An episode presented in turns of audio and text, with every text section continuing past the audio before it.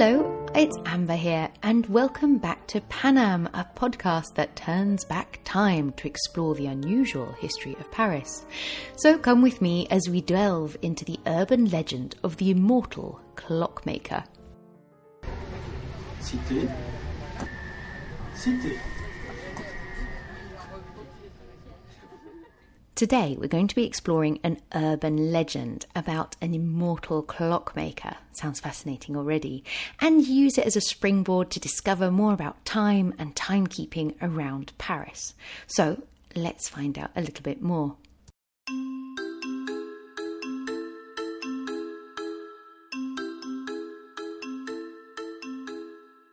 I've brought us over to number ten, Rue Grand Degré, although sometimes it is written that it was at number ten, Rue Maître Albert. It doesn't matter because they're just next to each other and they're both in the fifth arrondissement. Now, apparently, sometime around fourteen sixty-five, so fifteenth century, an exceptional clockmaker once lived and worked. And this is quite interesting considering that on Rue Maître Albert, which we learnt about last time, Maître Albert, Albert the Great, the great philosopher, apparently lived and worked while he was looking for the so-called uh, philosopher's stone, you know, the ability to turn base metals into gold and live forever. Well, he wasn't the only one because his neighbour, although much later, apparently found the solution. So the story tells of an enigmatic and mysterious clockmaker who comes somewhere from the Orient, uh, possibly Egypt. And his story was that he had apparently fled his home, changed his religion and his name. So he's a complete mystery. No one knows where he's from or what his real name is. The name he chooses is Oswald Biber. And this is a great name because Biber means beaver. Why is that a great name, Amber? Good question, guys. It's because Bièvre, which used to be a river running just next to this um, neighbourhood, in fact there's still a street called the Rue Bièvre, also means beaver. So this was a river which would go flowing down into the Seine. Today there's no river, it's been paved over, which apparently is no bad thing because it was pretty polluted and filthy. So, back to the story. Oswald Biber, Monsieur Biber, owned a little clock-making shop. Um, and although he'd been there for many years, he never seemed to age, surprisingly. And even though his shop was very small and was back then in the fifteenth century situated in a rather less than salubrious neighbourhood, his fine workmanship quickly attracted wealthy clients. After all, in the fifteenth century, really only wealthy people could afford to have their own clock. Now, in Paris, most people would rely on sundials to tell the time. And there are a surprising number of sundials in Paris. But Paris not being the sunniest of places, they would often also use churches, or at least the church bells, to tell the time, as they would ring on the hour. The French word for bell is cloche, which is quite like the word clock. There was also, at this time, at least one real clock for Parisians, which can still be seen in its original location, if not in its original form. It's considered Paris's oldest surviving clock, as it was built in thirteen seventy-one. It's situated on the Île de la Cité, on the clock tower of the Conciergerie.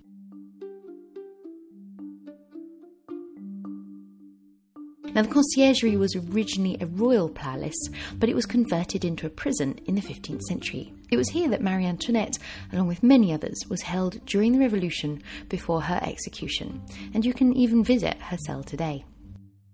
King Charles the Fifth, so that's the king who extended the Philippe Auguste walls around Paris, and he was also known as the Wise, ordered that the clock be made for Parisians. However, the beautiful gilded clock you can see today looks remarkably different to the original fourteenth century one. A couple of hundred years after it was first put in place, it was modernised. And then again, in the sixteenth century, much building was going on and Paris was in the grip of the Renaissance, and it's again updated.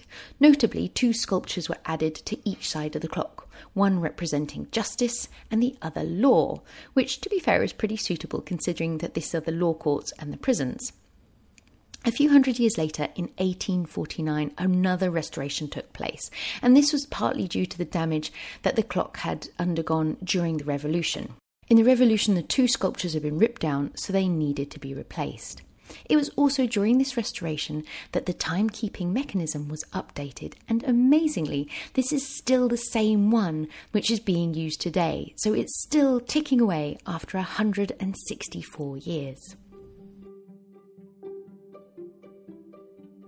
So this was perhaps the only clock that Parisians were using back in the fourteenth century. No one at that time would have had a wristwatch, as the technology for them didn't appear until the sixteenth century. And even portable clocks, like the one our clockmaker is making, were not really around until the fifteenth century, so you can see they were pretty rare and, and quite a luxury. Now let us get back to our little shop in the fifth, just metres away from Notre Dame. The beautiful and unusual timepieces that Monsieur Biber made had one peculiarity. Their hands went anti-clockwise instead of clockwise. In other words, they turned backwards, and in doing so they turned time back for whoever owned the clock and had their name engraved upon it. It wasn't noticeable at first, but slowly it was remarked upon that Monsieur Biber's clients seemed to be all in very good form. Indeed, they seemed if anything to be getting younger as time went by, while on the other hand their friends and peers aged and grew old and even died. Hmm. As you can imagine, the wealthy few who had bought a clock were over the moon to see themselves regenerate and get younger, outliving their friends and foes alike, finding renewed pleasure in activities they'd once been too old to enjoy. But slowly realization dawned on them. If they continued to get younger, well, what would become of them? Would they become a baby? And what then? And it was all very well being twenty, but how do you manage a business if you're a child? Stay married? Finding a wife may be one thing when you're a young man, but a teenager? Really, no one wants to be a teenager twice. And so one day, these select few got together to see the clockmaker and ask that he stop their clocks. But alas, he said, it was impossible. He couldn't, since by rights most of them should have been dead long ago. If he stopped their clocks, they would instantly return to the stage that they should be at. In other words, dead. How then, they asked, is it possible that you seem neither to age nor get any younger? He explained that it was because his clock was different to theirs. One day the hands moved forward and the next day back. You see, he said, when I was learning my trade, I went to Venice, and there I met a certain wise old clockmaker who had a clock just like mine that went forward and back with his name engraved upon it, and he made one for me. But just as he was about to teach me the secrets of how it worked, troubles rose, and I was obliged to flee for my life, so I never learnt his secrets. The old men grew angry and demanded that he do something, but he said nothing could be done. So they all left and went home to ponder their futures. As it happened, they all came to the same conclusion. I wonder if you can guess what it would be. All made the same resolve, to sneak back into the house and steal the clockmaker's clock that went both forward and backward, erase his name and replace it with their own. Genius. Imagine their surprise then, when that night upon breaking into the clockmaker's shop they found the others already there. Of course an argument broke out, and then a fight, and this group of old men in the bodies of young men, desperate to live forever, shouted, threw punches, kicked, bit each other, you know, general mayhem was happening. It being only a tiny shop, however, they ended up smashing and crashing about, knocking into the instruments and tools, and finally breaking the precious clock that they had all wanted so much. In an instant, they all turned to dust, including Monsieur Biber, because as it turned out, his clock affected all the others, and with that one broken, none of them could work. I mean, that is a good story. I feel like I've heard it, or a version of it before, but it is a nice story nonetheless. Anyway, over the years, other enigmatic strangers from far-flung places have also set up shop at number ten, and just like Monsieur Biber, seemed to stay unchanged for an unnaturally long time. Sadly, today, there's not a clockmaker to be found there. But even if there was, I wonder if you would be tempted. What would it be like to live forever? I'm not sure I would be. Because, you know, time and our lack thereof is what makes living so special. That's why we say things like carpe diem, you know, seize the day, YOLO, and all of those things. If we lived forever, things would change remarkably. Nonetheless, this search for immortality fascinates us. It crops up again and again in diverse forms, in lots of stories and legends, like the immortal vampires who must drink the blood of the living to stay alive, or characters such as Dorian Gray, who made the terrible bargain and as a result must keep a portrait of himself in his attic, which slowly ages and decays while he stays youthful and fresh.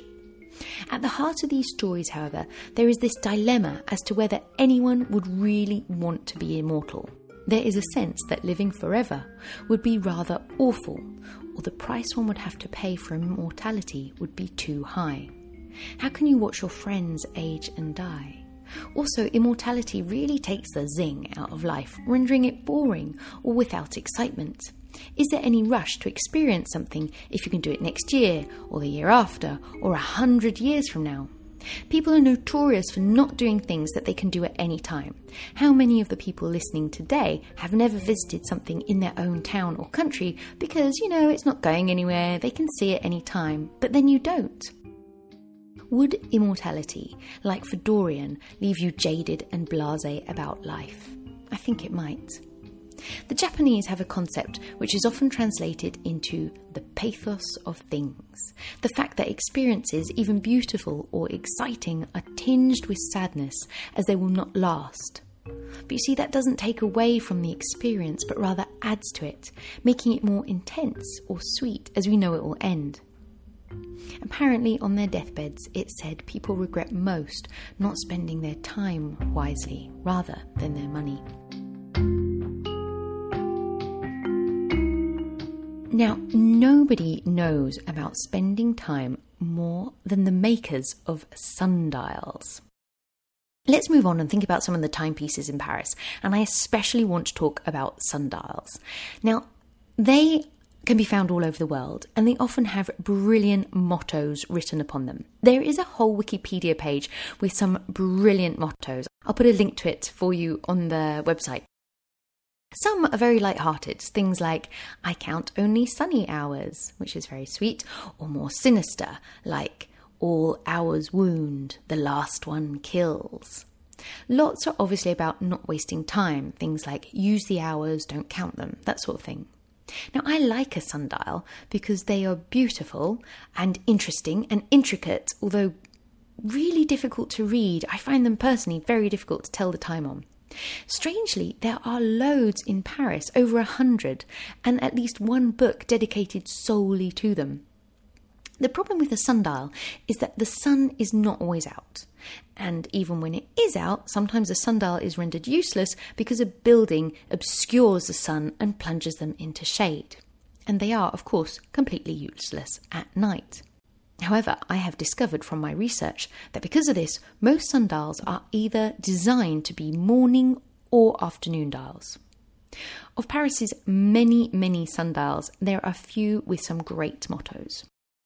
In the courtyard of the Sorbonne, the sundial tells us, "Our days pass like a shadow." These are written in Latin, these expressions, but my Latin is too bad, so I'm just going to read the English. So, "Our days pass like a shadow." In the Institut de France, it's written, "Since your hours are short, it is to immortal works that you must devote them," which must be a sort of nod to the immortals, the so-called people who work at the Académie Française. In the sixth, a sundial proclaims, uh, "The sun governs all," while in the Marais, the Convent of Mercy tells us to enjoy life while it's still possible. Great mottos, right? Some are very light-hearted, such as the blue cockerel in the eighteenth, quand, quand tu sonneras, je chanterai. So, in French, I can say it, when you ring, I sing. The cockerel, of course, being a sort of timekeeper himself. My favourite sundial motto is perhaps the one found on the Île de la Cité. At the Palais de Justice, a sculpture of Time with his scythe and Justice with her sword and scales proclaims, "The hour flees, justice stays." Very apt indeed. Of these many sundials, some are tiny or obscure and some are huge, like the one found in the Jardin Emile Gallé in the eleventh. This modern sundial was built in nineteen eighty-six and it's one of the largest in Europe, several metres long. It's placed in a semicircle of eighteen metres and surrounded by abstract sculptures representing different hours. In fact, you can find at least one sundial in every arrondissement of Paris except the seventeenth. I wonder why the seventeenth doesn't have one.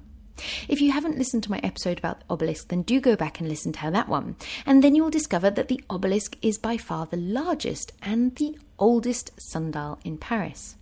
In Egypt, obelisks were often used to tell the time, but they do have more sun there, so it's probably a good deal more useful. There are too many sundials in Paris to go through them all, and not all of them are interesting, um, but I'll put up some pictures of the ones that I like most on my website. Let's finish, however, with the most famous, if perhaps most overlooked one. At number twenty-seven, Rue Saint-Jacques, you can find a sundial in the shape of a scallop shell with a human-like face. That scallop shell, of course, because, you know, from Saint-Jacques, this is where the pilgrims would walk up Rue Saint-Jacques to go on pilgrimage.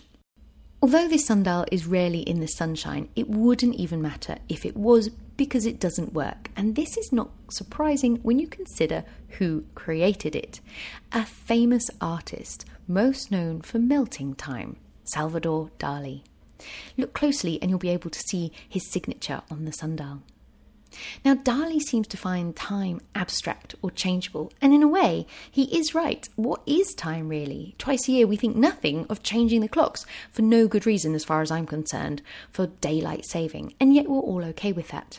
But people have been keen to plot time for thousands of years, and there are all types of clocks to be found all around the world. Sundials, candle clocks, incense clocks, hourglasses, water clocks, star clocks, the astrolabe. But why? Why do we need to know the time? And how accurate does that time have to be? In the past, it was good enough to know more or less the time. It was useful for farmers to know how much sunlight they had and keep track of the year as to know when to bring in crops and, you know, other farm-type activities. Other than farmers, time is often important for religious reasons. You need what time to call people to prayer or for certain specific religious events. But the need for a clock and more accurate timekeeping only really becomes essential in an urban environment. Time becomes more precise and more integral to the smooth running of day-to-day life. You need to monitor the time people arrive at work, especially if you're paying them, how many hours someone's worked in order to pay them, deliveries, meetings, the times that shops open or shut, when taxes should be paid. It goes on and on and on. Interestingly, however, time is not the same for everyone. Of course, we understand that. Noon or midday, according to the sun, is not universal, but depends where you are, and this can change from town to town. So twelve noon in Paris is not exactly the same time as twelve noon, say, in Lyon. And that's okay, as long as everyone in Paris or Lyon is happy. If they all agree that twelve is twelve, then life can carry on without any glitches. However, the invention of the railways saw the need for standard time across the whole country. Once the railways were invented, it was no longer possible for it to be one time in Paris and another in Lyon. The whole country needed to share the same time. And luckily, there was already a system in place which had been used for years by the Navy. You see, in order for ships to sail around the world and conquer or discover or whatever it is they do, they need to navigate accurately. The ability to determine the exact position at sea means that ships could travel more directly, speedily, and safely to their destinations. But how do they do this? Through the tracking of longitude, of course. Now, I understand in principle what they're getting at, but I must admit, I do find this pretty confusing. So stick with me, maybe you'll understand more. Galileo first realised, with the help of his newfangled equipment, the telescope, that the moons of Jupiter are visible and can be seen at the same time from different points on Earth. He quickly realized that this was a potential means of finding longitude. In other words, if you're looking up at Jupiter's moons, you would not see them at the same time if you were, say, in Paris or Bangkok, but you would see them at the same time if you were in alignment with Paris, you know, above or below Paris, along the lines of longitude, so to speak, if you see what I mean. Do you see what I mean? It's confusing. It was quite a bit later, however, before longitude was finally established. The meridian is called the zero point, zero longitude. When the sun is directly over the meridian, it is twelve noon. And be you in Paris or Lyon or in the middle of the Mediterranean, you can somehow work out the time and distance using this system. The Navy then graciously let the landlubbers borrow this system to use for their railways. Hurrah! Time confusion solved! Or nearly. Today, we refer to Greenwich Mean Time, or G M T. It's still widely used as the standard time against which all other time zones in the world are referenced. Paris is G M T plus one. Greenwich, in case you do not know, is in London. Britain, of course, is a great seafaring nation. But it's not the only one. For a long time, Paris had their own meridian, with the meridian running through Paris, of course, and they considered Paris to be point zero. So who was right? In eighteen eighty-four, the International Meridian Conference decided that the meridian line running through Greenwich, rather than that running through Paris, would become the prime line. A blow for the French, who refused to accept this for ages. But ultimately, they were forced to reluctantly accept that London was longitude zero. But the Paris meridian is not forgotten. Astronomer François Arago was the man who plotted the French meridian, and then, in nineteen ninety-four, the city of Paris commissioned a Dutch conceptual artist, Jan Dibetz, to create a memorial to him. Dibetz came up with this great idea of setting one hundred thirty-five bronze medallions into the ground along the Parisian meridian. Sadly, some of them have been stolen, but you can still walk north to south along Paris and follow these discrete little discs. Look down on the ground and you might notice that Arago with an N and S north and south pointers engraved on them. You can find maps on the internet of where to look for them. I'll put a link on my website for you. Now, since we're talking about meridians, let's go to another one, which has caused quite a stir following the publication of Dan Brown's novel, The Da Vinci Code. Within the huge church of Saint-Sulpice, you'll find a gnomon. This is the part of the sundial that casts the shadow. The word comes from the Greek, meaning one that knows or examines. In Saint-Sulpice, the gnomon is built around a meridian line, which is strictly orientated along the north-south axis. It's represented by a brass line set in a strip of white marble on the floor of the church. This is not the Paris meridian, plotting longitude, but rather a means of accurately calculating the summer solstice, and by doing so to more accurately calculate the correct date for Easter. Easter is a religious holiday that changes every year.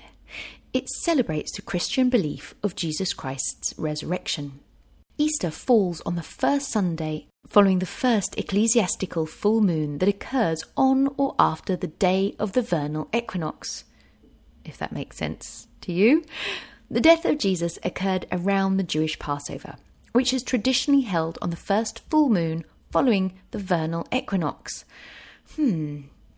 As the full moon can vary in each time zone, the church said that they would use the fourteenth day of the lunar month instead, and host Easter Day on the following Sunday. I mean, it sounds complicated to explain. I mean, to work out, it sounds even more complicated. Anyway, once the date of the moon is known, Easter Day and the Easter holidays can be determined. So, in Saint-Sulpice, a small opening on the south window essentially turned the church into a solar observatory.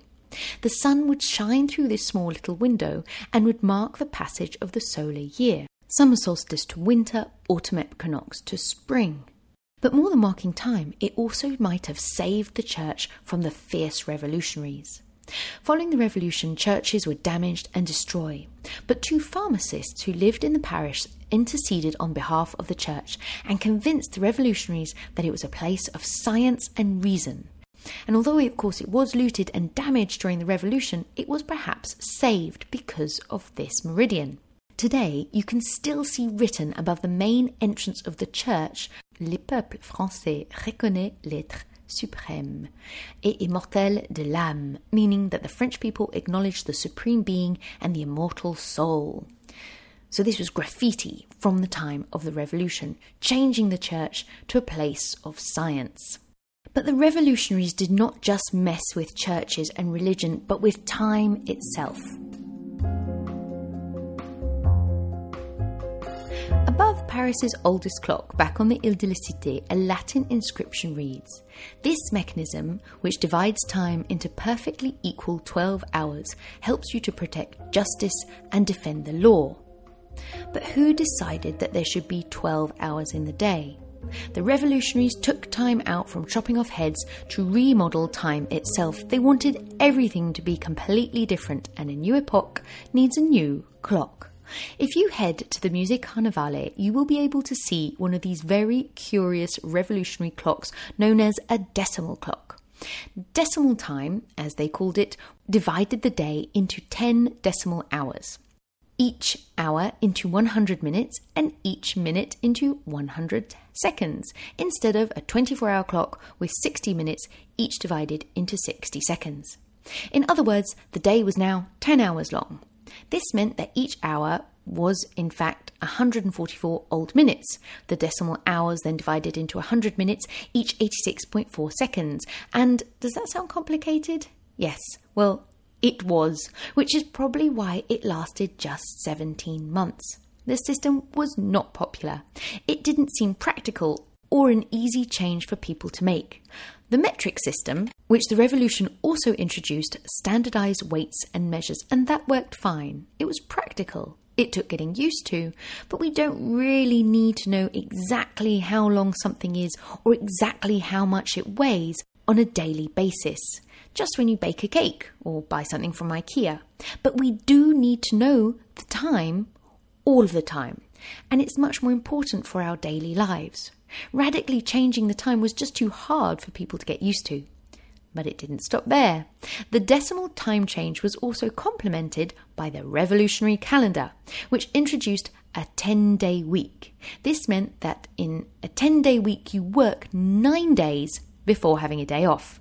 I can't help thinking that this was part of the reason that the decimal time was doomed to failure in France. You can mess with a lot in France, but days off here are sacred. France is surely the only secular country that celebrates all of the Catholic holidays. So in eighteen oh six, nobody complained when Napoleon brought back the old calendar and the revolutionary one quietly disappeared. Now, let's draw this podcast to a close with a discovery I have just made, which I find both delightful and a little sad. In the rather dull neighbourhood known as the Quartier d'Horloge, or the Clock District, which is just next to the Pompidou Centre, there is the most unusual clock you'll find in Paris. It's a pretty giant piece called The Defender of Time, and it was created by French artist Jacques Monestier in nineteen seventy-nine. I'll put a link up to some of his other works, and it is well worth examining because they are really remarkable. He specialises in automation. Now, the Defender of Time shows a man standing on a large sort of rock with a sword in hand, and he fights off either a dragon, a rooster, or a crab on the hour, except when at three times of day he's attacked by all three animals. The animals represent the ground, the sky, and the sea, respectively. And during these attacks, there's even sound effects of the earth moving or wind or waves which can be heard. Now, luckily, the man always wins. Hurrah! I mean, it sounds crazy. It looks completely crazy, but really, really cool. Sadly, however, the man doesn't really win because the clock has not been working since July the first, two thousand three. It's like some sort of terrible metaphor for time.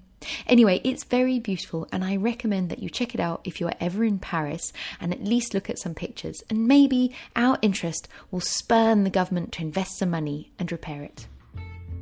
Thank you so much for listening. I hope you've enjoyed this episode. I hope to get more out very, very soon. I know I always say that. But for more information, do check out my website, pan am podcast dot com. You can follow me on Instagram or Facebook or all those useful things. And I love hearing your, your messages and your feedback. So don't hesitate to get in contact. I hope to speak to you soon. Take care. Bye-bye.